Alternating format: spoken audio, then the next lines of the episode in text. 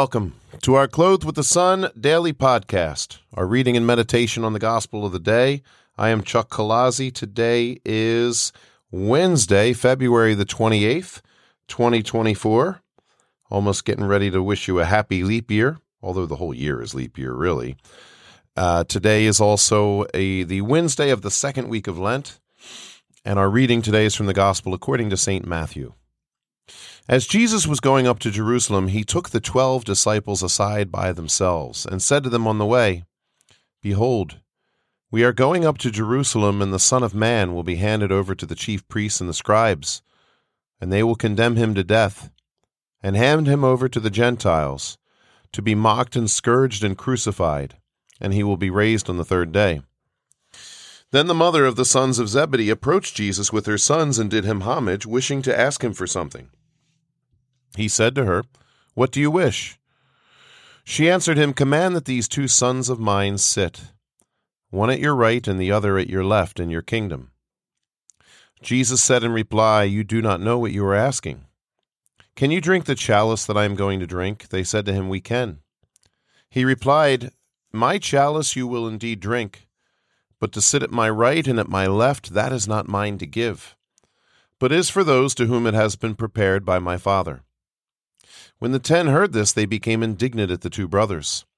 But Jesus summoned them and said, You know that the rulers of the Gentiles lord it over them, and the great ones make their authority over them felt.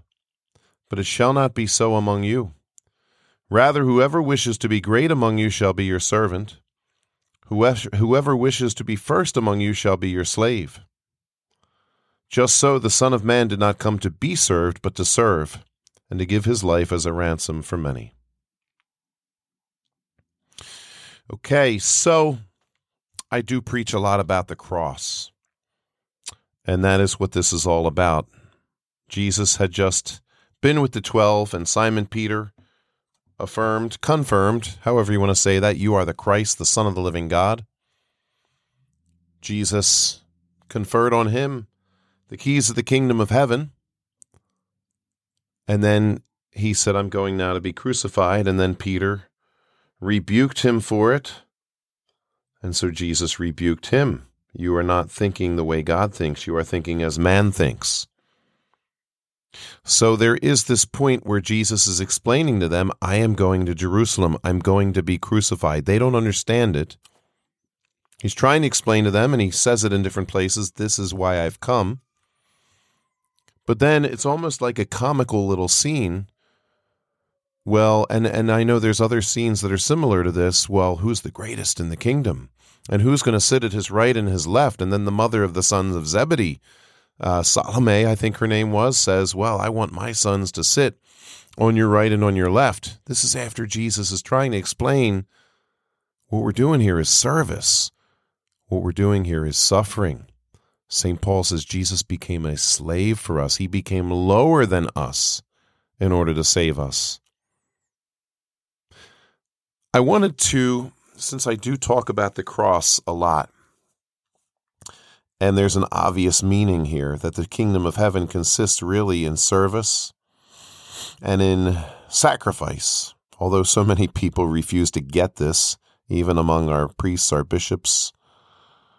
I was talking recently, and different people were talking to me about this reality of church leaders being addicted to their power and their comfort there's a certain degree of comfort among church leaders.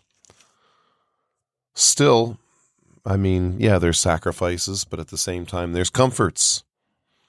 And sometimes we, all of us, can forget about the cross in the midst of enjoying our comforts. Well, one of the comforts is moms. Let's just say it plain and simple. And Jesus despite his mission being the cross, still gets to keep his mom with him.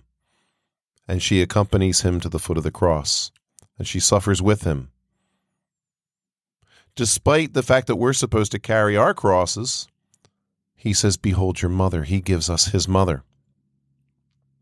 And despite that these disciples are following him and therefore carrying a cross, and they will carry more crosses, Jesus permits their mother to be there, and he permits her the mother to say, "Well, and I don't mean this in a chauvinistic manner, like, oh, he let her speak. I don't mean that. I just mean everything happens according to God's purposes. And here we have this contrast coming from a mother. You know why she does that? Because she loves her kids. And you know, sometimes we read this and we think, oh, well, these people, they're so naive. Anything good, it, it needs the cross. You know, and, and I can give you so many examples of how that works in the world. In order i mean mothers well you know nowadays everybody gets a trophy for participating. Everybody i as a teacher i have to give all these participation grades. We never had that in the past. For homework not just the test for all our assignments you had to get them right to get points. You didn't just get points for participating. Anyway still if our mothers truly want us to succeed then we know there's going to be suffering involved Moms don't want to see their kids suffer, yet at the same time, they want to see them succeed. If you want your kid to succeed on the football team, guess what? He's going to suffer out there on that field. If you want your kids to be fast runners, well, it's, it's hard. It's hard doing all that running. If you want your kids to become a lawyer, yeah, this law school, that's suffering involved in that. Medical school, seminary, there is suffering in order to succeed and moms know that. But still, they want what's best for us, and sometimes they try to jump ahead to the honors rather than the focus on the cross. In reality, both are there. In our faith, both are there. It's not just the cross, and we are not sadistic people. And I know unbalanced people out there that just want to talk about suffering and crosses until maybe they receive some comfort and some joy and pleasure, and then suddenly now that's all out the window. But it's about a balance. Our moms enjoy seeing us happy, they enjoy seeing us succeed. And very often, yes, if we really are looking at the details there, they want us to work hard. They want us to study hard. They want us to earn what's happening. Now, with Jesus, there is no earning. We carry our crosses with him. His cross is the big one, his is the one that saves us. And I'm sure the mother of the sons of Zebedee, as she's understanding this more and more, she's supporting the whole thing. And Jesus explains it, and I'm sure she got it. We don't see her asking Jesus again and arguing with Jesus.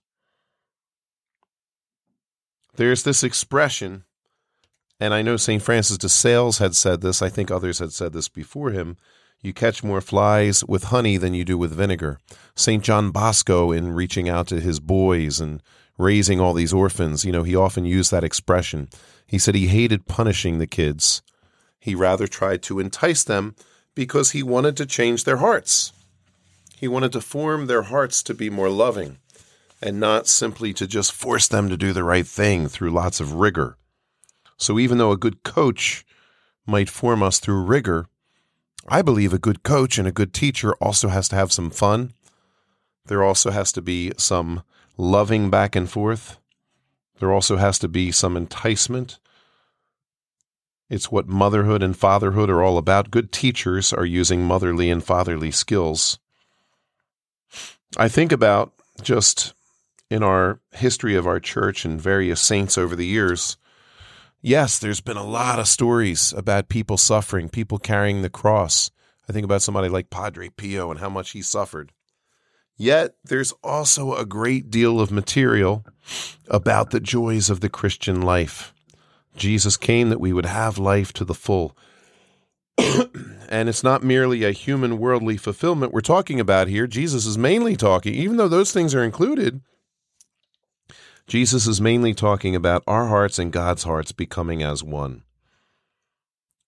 There's so many saints out there that we could read about who, yes, they suffered, but they also experienced a spiritual ecstasy, a oneness with God that happened in an intensity of prayer that gave them great joy, great pleasure. Pope John Paul, the man suffered so much, especially at the end.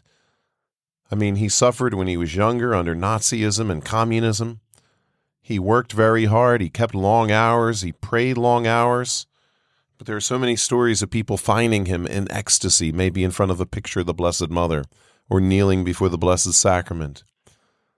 And his heart was overflowing with joy and with love. And he got that from his mother, eh, from Jesus and from the mother of Jesus, more than anywhere else. I think about St. Paul. St. Paul said that we should, eh, there are two different times he talks about boasting. One is in the cross. Okay. That's the whole purpose of this gospel. But on another occasion, he boasts of a man that he knows that was swept away into the third heaven. I think it was the third, swept away into ecstasy. He boasted about that too. Ecstasy is joy, it's happiness, it's pleasure.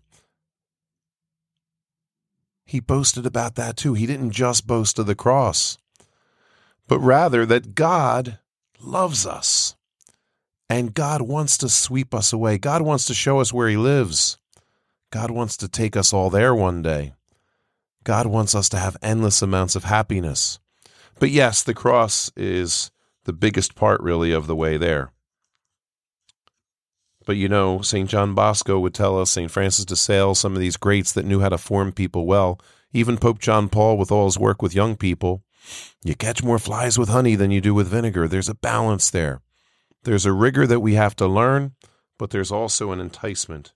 St. John the Apostle was known very often to um, be in ecstasy, spiritual ecstasy. He went deep in contemplative prayer. He suffered a great deal in his exile and his torture in Rome.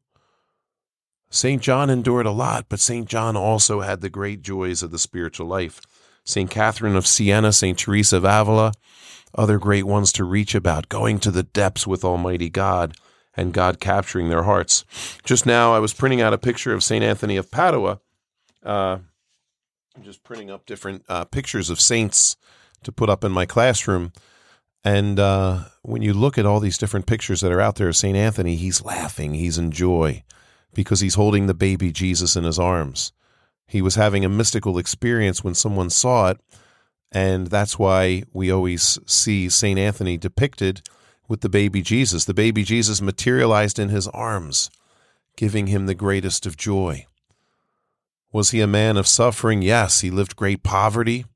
Those early Franciscans, they, they weren't fooling around. Yet Jesus gave him so much joy in his prayer.